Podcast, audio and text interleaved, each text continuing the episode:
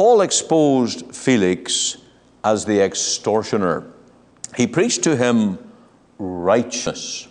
Now, this is the yardstick of uprightness. It is God's plumb line of what is true, what is square, what is right on. It exposes everything that is amiss, everything that is faulty. And Paul was holding Felix up mirror to mirror. He, he was bringing him face to face with God's standard of true righteousness.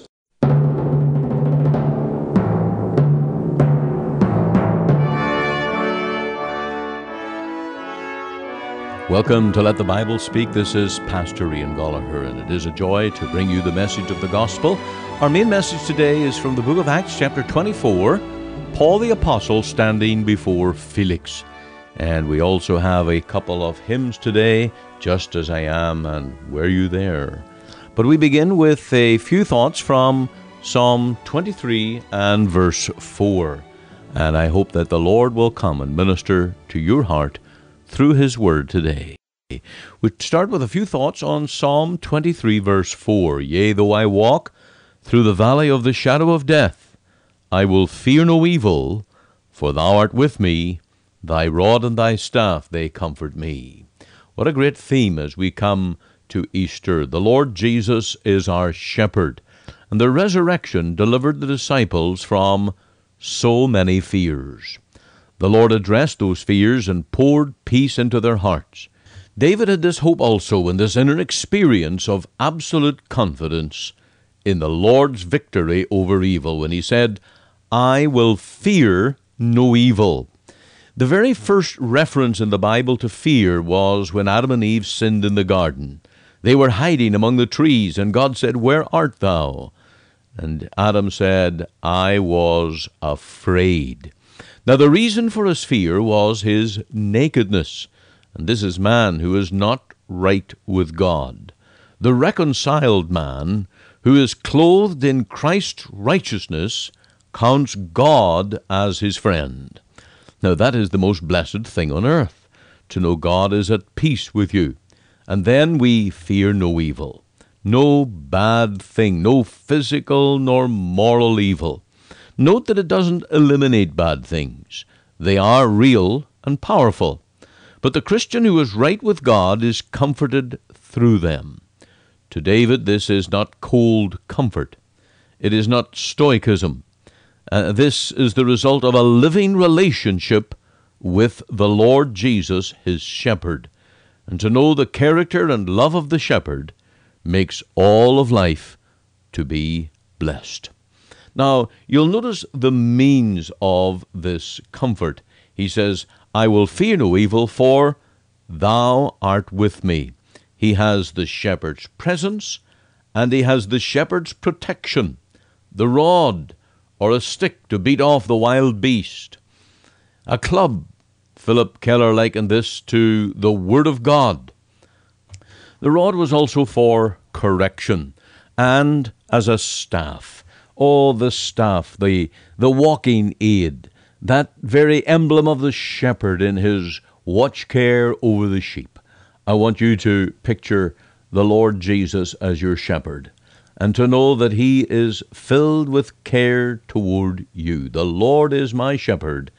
I will fear no evil, for thou art with me. Thy rod and staff, they comfort me. And I pray that you will know that comfort of the presence, the nearness, and the protection of the Lord Jesus in your life. Let's just bow in prayer for that. Father, we thank Thee for the promises we have here in Your Word, for the consolation and comfort that it brings to our troubled hearts in a world of great trials and many needs. And I pray for those who may be going through a valley of bereavement or trials and troubles, that You will come and be their comfort, dry up their tears, cheer their heart, make your presence known, minister to them in all your blessedness, that they may have the joy and peace that comes through knowing and serving the Lord Jesus. We ask all of this and pray for Jesus' sake. Amen.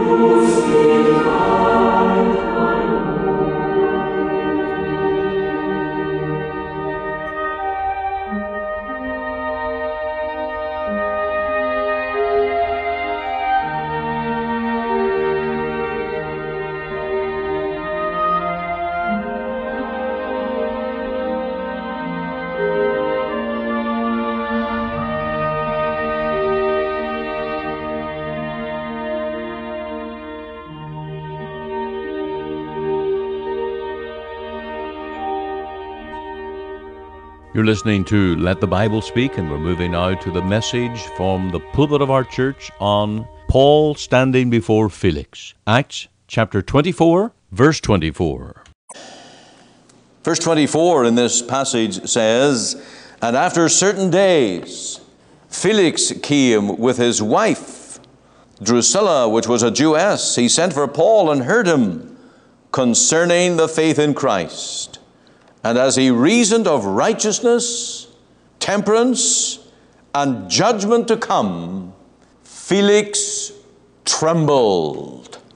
When preachers go to a congregation with the potential of preaching for a call, that means the pulpit, the pastorate is vacant, and a particular preacher is hoping that he will be a candidate to receive a call from that congregation that he might be their minister. You can understand that he is going to be looking for his very best sermon, and be sure that he will bring a word that will be faithful, but also that might be somewhat acceptable to the congregation. Well, as we think of Paul the Apostle before Felix, he did the opposite. And as he prayed and thought about what to preach to this Roman governor, what to say to him, as he was invited to present something of the message of his faith. Now, Paul was a prisoner. He was accused of many wild things by the Jews. He was out of popularity, and being cooped up under house arrest was not exactly a preacher's idea of success in the ministry. And so we have a question here. Was he preaching to Felix for his own fame, or was he preaching for the souls of his audience? Now, you and I would like to think that every preacher, when he has opportunity to stand and deliver the message of God, that he will have faithfulness to God and faithfulness to men in mind. And surely that's what we find here when Paul stands before him. Now, by nature, it would have been wise for Paul to say to himself, "Paul, stay away from politics.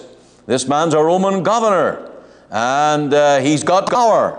Or, sir, stay away from scandals, because this man has a scurrilous life. Sin sticks to him like mud." So, Paul, if you're going to be a wise preacher, stay away from the, these things. Well, the crucial hour arrived when Paul would take to the podium. And you can see this small man. Paul the Apostle was not a Samson. He was not a Saul. He was often derided as being very insignificant looking when he stood before men. And there he grasped that podium, and he announced what he was to preach. And we're told here that he reasoned with Felix. That means he just didn't set out A, B, C and say, "You do what you like with it." No, he said to Felix, he reasoned with him. What did he reason?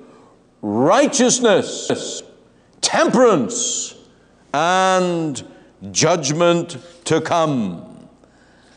He exposed Felix's lifestyle. He exposed his sins. He exposed his shortcomings. And he advised him of his need of the Lord. And I want to expose a few things in our lives tonight which are contrary to the gospel of the Lord. Paul could not gloss over these things and simply say to Felix, "Jesus loves you." It would have been absolutely wrong for him to do that. He would not have been a faithful messenger or preacher if he had simply preached John three sixteen to Felix and applied to Felix, "God loves you. You are a child of God, and you are in God's favor." No, he preached to him of righteousness, of temperance, and judgment to come. Now, I trust that this sermon tonight will work this in your heart as well. And I hope that you will realize that God wants to get your attention. He wants you to listen, that you might get right with Him and that you might turn to Him. Paul exposed Felix as the extortioner. He preached to him righteousness. Now, this is the yardstick of uprightness. It is God's plumb line of what is true, what is square, what is right on. It exposes everything that is amiss, everything that is faulty. And Paul was holding Felix up mirror to mirror. He, he was bringing him face to face with God's standard of true righteousness. You see, as a politician, Felix lived by bribes. You don't dig into the history books of Roman times to learn that, because you'll find it right here in this very passage. And the uh, recorder here, Acts twenty-four twenty-six, it, it says, "He hoped also that money should be given him of Paul." Classic Felix, the extortioner, the one who wanted to be bribed, that he might uh, in some way favor Paul the Apostle. Now, there are men today who live by the very same measure. They think that they can buy their way. They think that they can extort and, and manipulate. But tonight, the gospel exposes them. It exposes what we are and what we do. To come to this light is to be branded crooked. Crooked. You see, right, right, righteousness means straight. It means the thing that's right, the thing that is true, God's standard. Righteousness is the true line. But when you compare a man or a woman's life to God's standard, we appear to be very crooked and very out of shape. And no wonder Felix trembled. No wonder this Roman governor, under the preaching of Paul the Apostle, began to shudder and to shake in his boots, because he recognized that he was condemned according to the very standard of God. Now, the wonderful thing is that the Christian need not tremble, and the Christian rejoices in the preaching of righteousness. Even though we have a past of sin, even though we have a past where we were crooked, and each one of us were, we were born into this world sinners, shapen in iniquity. Every one of us went our own way. None of us kept the law of God. We have come short of His glory. But a Christian rejoices in righteousness, because our hope is in the righteous one, the Lord Jesus, whose life was perfect. And by His perfect life and His perfect death, He gives His righteousness to us. And so our confidence tonight as a Christian is not in our good works. Our confidence is not in the things we have accomplished, but it is in the righteousness that is in the Lord Jesus. And so you can see Felix trembling. But the Christian rejoices in the standard that is holy and right, that makes me acceptable for heaven.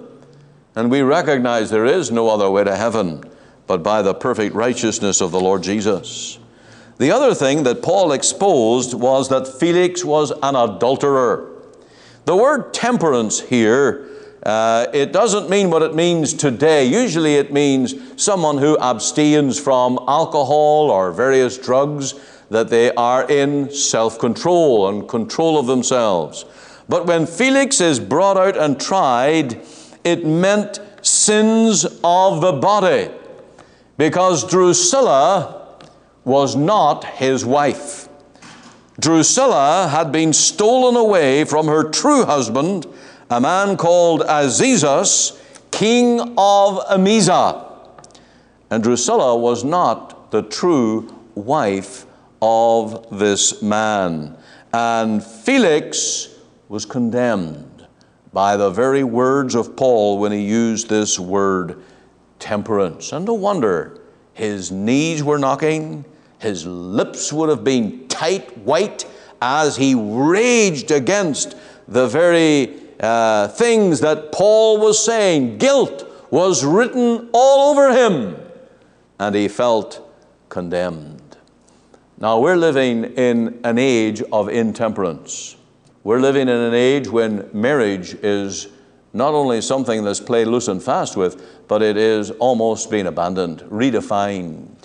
This is an age of intemperance. And you know and I know there are many, many young people today, and they don't even plan to get married, or they're putting it off, and they want to live together, boyfriend, girlfriend, live together without any marital commitment, and that is endemic in our society today. If Paul was preaching to them righteousness and temperance, he would condemn them as immoral, and they would tremble. They would tremble. Now, we as preachers today need also to be faithful and to warn any that live outside of the marriage arrangement that God has ordained, uh, that they are living in sin. They are living contrary to God's law and are in danger of their soul. And Felix trembled. And this word convicts. This word challenges. And it brings men and women to the great need of the gospel. Now again, the Christian rejoices in temperance. The Christian rejoices in this message because it is the grace of the gospel that makes us to have self-control. The sin of our lives, the sin of our hearts, the old nature, we are just as filthy and vile as any other. But when you're a Christian, when you're born again, when your heart is changed, when the Lord Jesus is living in you, you not only have a standard or a rule to live by, you have the Savior living in you. You have a new nature, new desires, and new power to live a clean life, a life that is upright and temperate. And that's the great joy that the Christian finds. And that is the power of the gospel at work. Now, do I need to remind you tonight, there are many, many verses in the New Testament, that Paul preached the gospel that was according to godliness.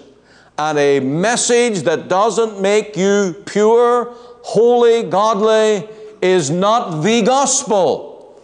It must make you a better person, a stronger person, morally, spiritually, and one who is enabled by the grace of God to live in purity and cleanness. Now in Second Peter chapter one verse three, you will find that this is uh, the very power which comes through the gospel. And I do not believe for a moment that Paul just preached to Felix and condemned him, but he presented to him the power that was available to him. And here in Second Peter one three, it says, according as his divine power hath given unto us all things that pertain unto life and godliness. Now notice this divine power that's given unto us. Do you experience that in your life? If you're a Christian, you should. If you are a believer in the Lord Jesus, you will have some degree of this divine power at work in your life. Now, you don't become a god, you don't become divine, but it is spiritual, God-given spiritual power that enables you to resist sin. And when you know that something's wrong, when you know something is contrary to God's standard, you're on God's side. You want to be holy. And God gives you the power, the strength to be holy, according as his divine power hath given unto us all things that pertain unto life and godliness through the knowledge of him that hath called us to glory and virtue. Now, when Paul would have preached those things to Felix, he trembled. He didn't have that power. The history books tell us something of the scandalous, wretched life that he was living. He was known as a, a gangster. He had around him a mob of assassins. And anyone that got in his way, anyone that he thought was opposing him, he arranged their assassination very easily. He was a cruel, vicious, intemperate man, controlled by the passions of his lust and power. And here is Paul preaching to him temperance. Now, I wonder tonight, do you really have the power of the gospel in your life? You see, it would be very wrong to call yourself a Christian, to say, I'm okay, I'm right, I'm, I'm good. It would be wrong for you to say, I'm doing okay, if you don't have the power to resist sin.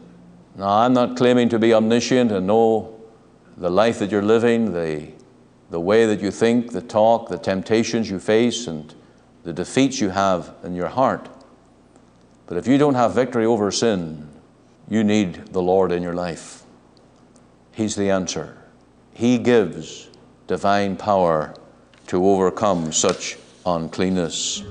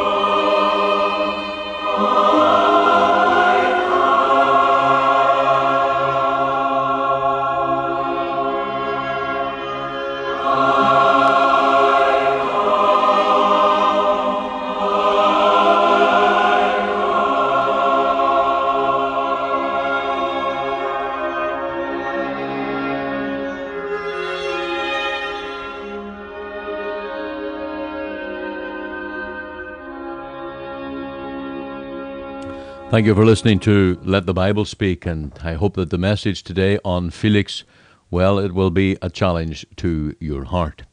Being a faithful preacher certainly means that we cannot expect that we will be popular with all men. Those who love their sin, those who love the world and will not repent from it, and are determined to enjoy as much of this world as they can, will not really be the friend of the preacher of righteousness. And in the Bible, through the Bible, every true preacher has been a preacher of righteousness, right from the preaching of Noah. When the judgment of God was coming, uh, Noah must warn the people, and he must declare that word with all his heart. And of course, uh, the message that was given to Abraham, he prayed for the city of Lot. And he prayed that God would not destroy the city because of the righteous. And yet God gave time that the righteous may be brought out before Sodom was destroyed. And then throughout the Bible there are many judgments that God sent upon his people for their sin. And he raised up prophets that they may warn them and tell them of that awful wrath that is soon to come. And that is the work of the gospel preacher. Paul the Apostle said that we are to preach in season and out of season. And that means that we are to preach in every season, whether men want to hear or forbear. And we are called to be faithful uh, to the souls of men. And surely in eternity men will thank us that we were true to the word. Surely there will be those who will say, thank you for warning me and steering me into the right way. And that is the reward of the preacher, that surely one day men will know that we were standing for God and standing for truth and faithful to their souls. And here on Let the Bible Speak, day by day, we are seeking to expound the Bible in all its fullness to bring men and women to the realization that they need to be saved, and you need to be saved, and you need to call on the Lord to be your Savior, repenting of all sin, turning unto Him with all your heart. Thank you for being a part of the program. May the Lord bless you. Stay tuned now for these closing announcements. You are listening to Let the Bible Speak, the radio broadcast of the Free Presbyterian Church in Canada. This is Pastor Ian Goligher. If you missed part of today's program or would like to hear it again, you can find it archived by program date on our website. Just go to w w w dot l t b s dot c a, C A for Canada. There you can read my blog, find my Bible study notes, audio and video sermons, as well as helpful articles. Or you can go to our podcast on iTunes. We are on the air Sundays at nine thirty a m for our full church broadcast, and Monday to Friday, five a m and five p m on this station to bring you the gospel from our Free Presbyterian Church here in Cloverdale. We also invite you to our church services on Sundays, ten thirty and six p m Through our website, you can listen and view to our online services at ten thirty and six p m Make it your Sunday worship. Click on the Live Now button on the home page of our website. Or if you would like to talk with me one-on-one as a pastor, please give me a call. The phone number is six oh four, eight nine seven, two oh four oh. The mailing address is one eight seven nine oh fifty-eight Avenue, Surrey, B C, V three S one M six. We're located just two blocks north of Number ten Highway on one eighty-eighth Street. Our website again is l t b s dot c a. You can join us Monday to Friday, five a m, five p m here on this station as we let the Bible speak.